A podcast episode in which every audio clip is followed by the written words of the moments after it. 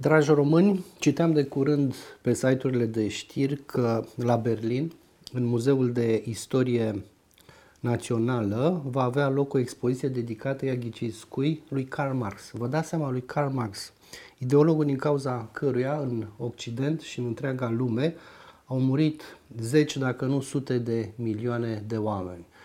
Cu toată această calamitate, astăzi se încearcă reabilitarea subtilă acestui ideolog criminal, sub pretextul pe care îl știți foarte bine, și anume că ideile lui au fost providențiale, numai că posteritatea a avut proasta inspirație de a le aplica așa cum nu se cuvine, drept care ideile lui Marx au fost compromise în mod nedrept. Și atunci să încercăm din nou să le reabilităm și să le dăm viață, dar de data asta într-o formă cât se poate de filantropică și umanistă.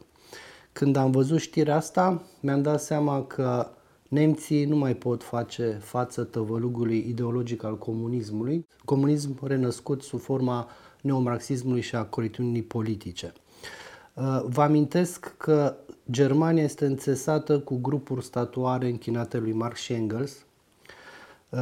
Găsim în Berlin, găsim în Trier, găsim în Wuppertal. Mai mult, dacă treci de poarta Brandenburg și intri în partea de vest a Berlinului, rămâi siderat văzând un mausoleu imens în marmură, la o scară gigantică, după prostul gust de tip sovietic, mausoleu închinat soldatului sovietic, care este întruchipat într-o efigie uriașă, cu arma în mână și cu casca pe cap, fiind flancat de o parte și de alta de două tancuri T treizeci și patru, cum aveau roșii în timpul celui de-al doilea război mondial.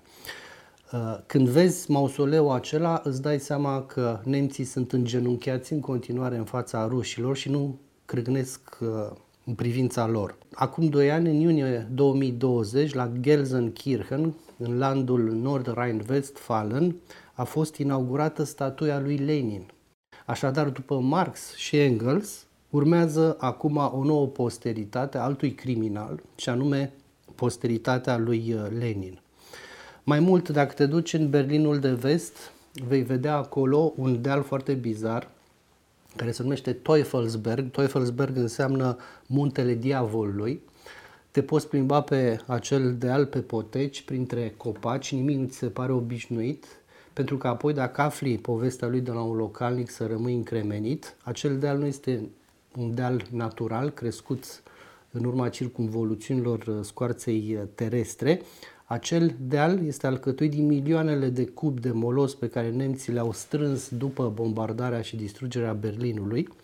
Molos pe care apoi l-au acoperit cu pământ și au cultivat copaci, pentru că în câteva decenii acele milioane de metri cub se preschimbe în, deal, în dealul de astăzi, unde te poți plimba ca în sânul naturii primitoare, fără să bănuiești ce tragedie se află la rădăcina acestui deal. V-am dat câteva repere statuare naturale ca să înțelegeți proporțiile umilinței naționale pe care o îndură astăzi nemții. Nemții lasă impresia unui popor nu numai degenerat, un popor care își reneagă trecutul, dar în plus un popor de oameni învinși care sunt dispuși ca alții să le scrie istoria.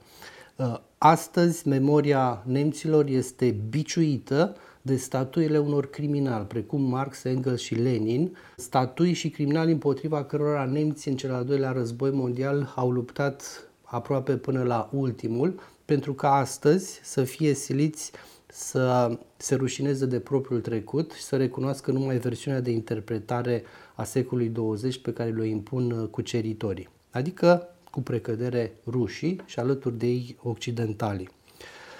O statuie nu este o bucată de piatră neutră. O statuie înseamnă sedimentarea între muchile ei a unui sentiment. Sentimentul acela poate fi unul de mândrie sau unul de rușine. Nemților, după al doilea război mondial, nu li s-a mai dat voia să aibă statui întruchipând mândrii și vanități naționale, ci doar umilințe și pocăințe cu dimensiune națională. Și atunci, expoziția de astăzi a lui Marx, găzduită de Muzeul de Istorie Națională, aproape că nu mai este o surpriză. Nici măcar ei nu-și dau seama în ce hal de metamorfoză umilitoare au ajuns să trăiască și să se complacă, doar cei din Est, cei care au prins comunismul în fosta R D G, mai au încă pâlpâiri de conștiință națională.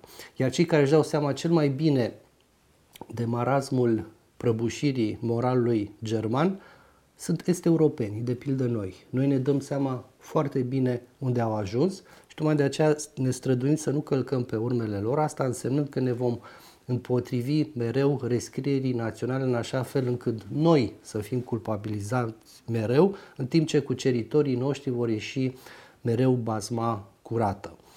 Ce se întâmplă în Germania se întâmplă și în Spania, unde Franco a fost scos din mausoleul închinat de spanioli de-a lungul deceniilor memoriei lui, pentru că fără Franco Spania ar fi avut uh, soarta Ungariei din timpul lui Bela Kun sau uh, soarta Germaniei din timpul Revoluției de la München din o mie nouă sute nouăsprezece, când uh, bolșevici precum Karl Liebknecht și Rosa Luxemburg au încercat să provoace în Germania, în München și apoi în Berlin, o revoluție bolșevică, așa cum Bela Kun a încercat în Budapesta. Dacă Bela Kun a reușit acolo, Rosa Luxemburg și Karl Liebknecht n-au reușit în München. De ce? Pentru că nemții au împușcat foarte repede. Mai bine spus, armata regală de acolo.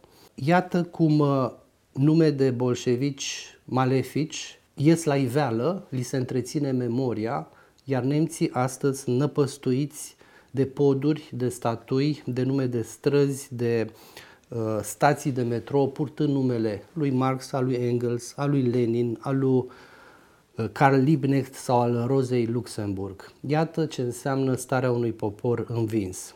V-am spus toate aceste lucruri ca să înțelegeți că expoziția Karl Marx de la Muzeul de Istorie Națională din Berlin nu este decât un episod dintr-un foileton al umilinței naționale.